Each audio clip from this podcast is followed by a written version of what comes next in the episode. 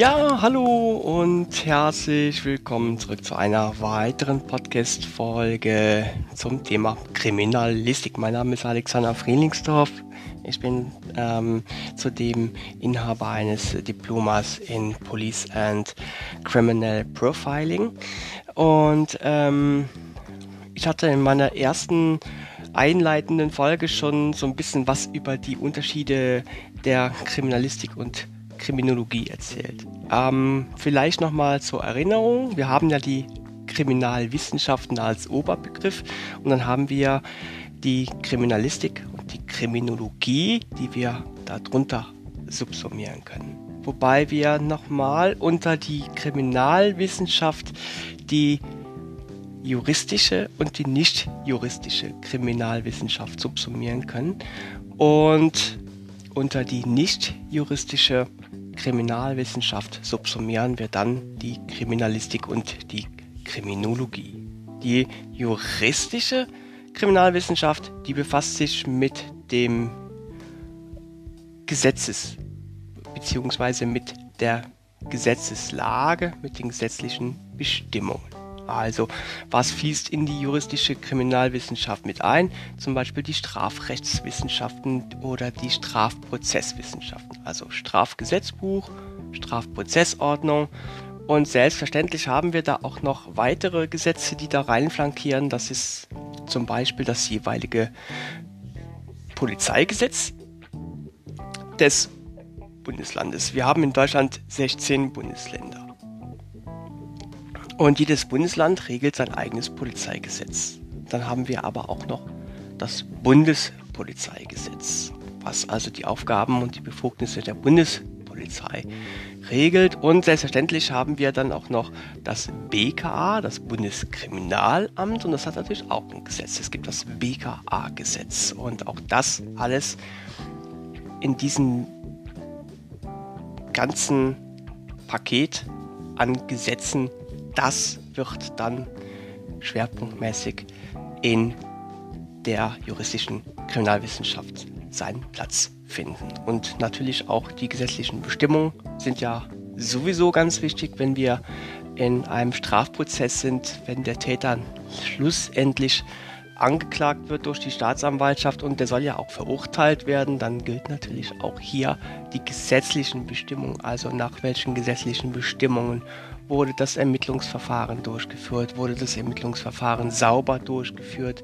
sind, sind die Beweise rechtssicher.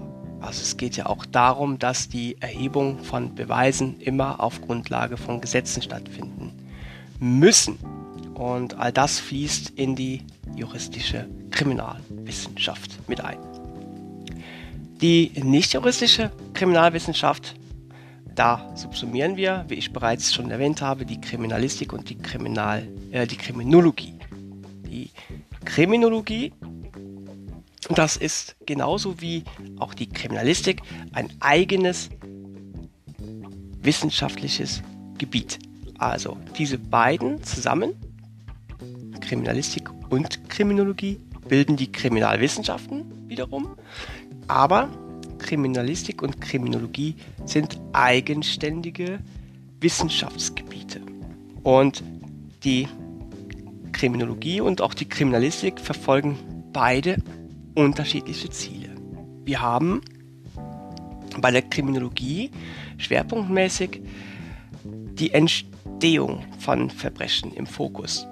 Also da wird also analysiert und erforscht, welche Faktoren haben Einfluss auf einen Menschen, damit er sich zu einem Straftäter entwickelt. Und da fließen also sämtliche Faktoren mit rein. Also das gesellschaftliche Umfeld etwa.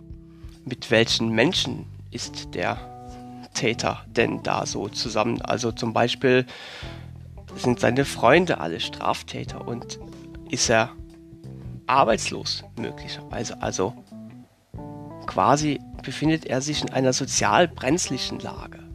Wie befinden sich die Beziehungen der Eltern zu dem Straftäter zum Beispiel? All das wird von Kriminologen genauer analysiert und die Kriminologie holt sich auch noch weitere Hilfswissenschaften dazu. Das sind zum Beispiel die Soziologie, das ist die Psychologie und auch die forensische Psychiatrie fließt da in die Kriminologie bzw. in die kriminologische Analyse und Begutachtung eines Straftäters mit ein. Die Kriminalistik, das ist ja der Schwerpunkt dieser Vorlesung, die Kriminalistik selber, die können wir auch natürlich nochmal unterteilen. Wir haben die Kriminalstrategie, wir haben die Kriminaltaktik, dann gibt es die Kriminalstatistik. Dazu wird zum Beispiel jedes Jahr einmal vom Bundeskriminalamt die polizeiliche Kriminalstatistik herausgegeben.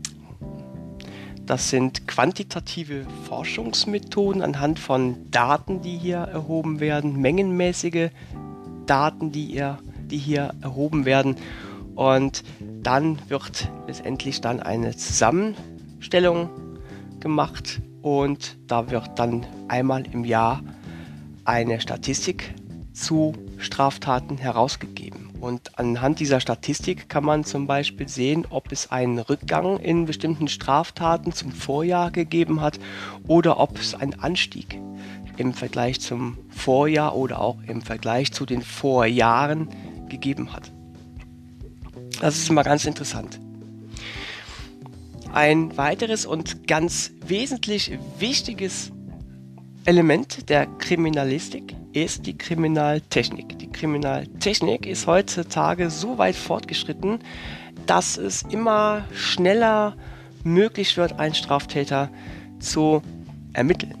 Während man im 18. Jahrhundert zum Beispiel mehr auf den Fingerabdruck und Zeugenaussagen gestützt hat, was ja tatsächlich sehr stark eingeschränkt war, denn zum einen Zeugenaussagen, da werden wir auch noch in den nachfolgenden Modulen drauf kommen. Zeugenaussagen sind immer sehr subjektiv und können immer sehr unterschiedlich sein. Der Zeuge A sagt, ich habe aber eine rote Jacke gesehen. Der Zeuge B sagt, ich habe eine schwarze Jacke gesehen. Also das alleine macht schon das Ermittlungsverfahren schwieriger, wenn man sich nur auf Zeugenaussagen stützen würde. Diese Methode hatte man aber früher tatsächlich im 18. Jahrhundert halt auch gehabt.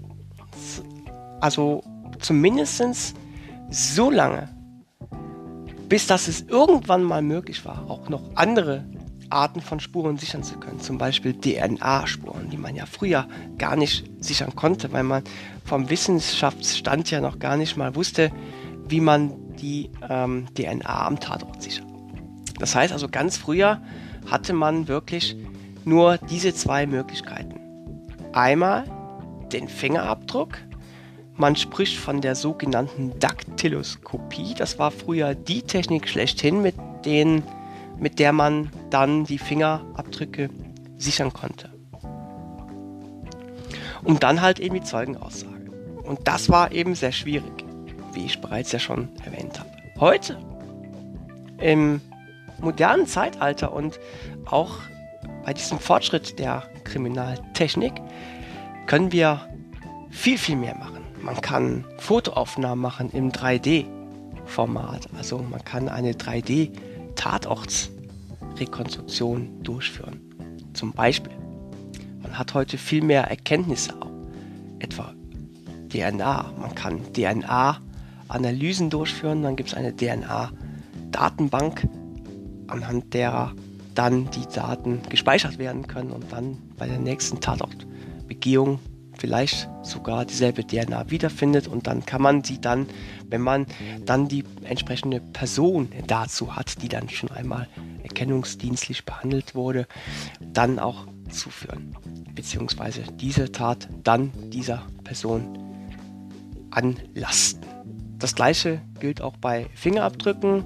Da gibt es die sogenannte zentrale Fingerabdruckdatenbank, die befindet sich beim Bundeskriminalamt und die ähm, speichert dann sämtliche Daten und dann kann man den Täter anhand dieser Daten identifizieren. Die wichtigsten Elemente sind natürlich die Spuren.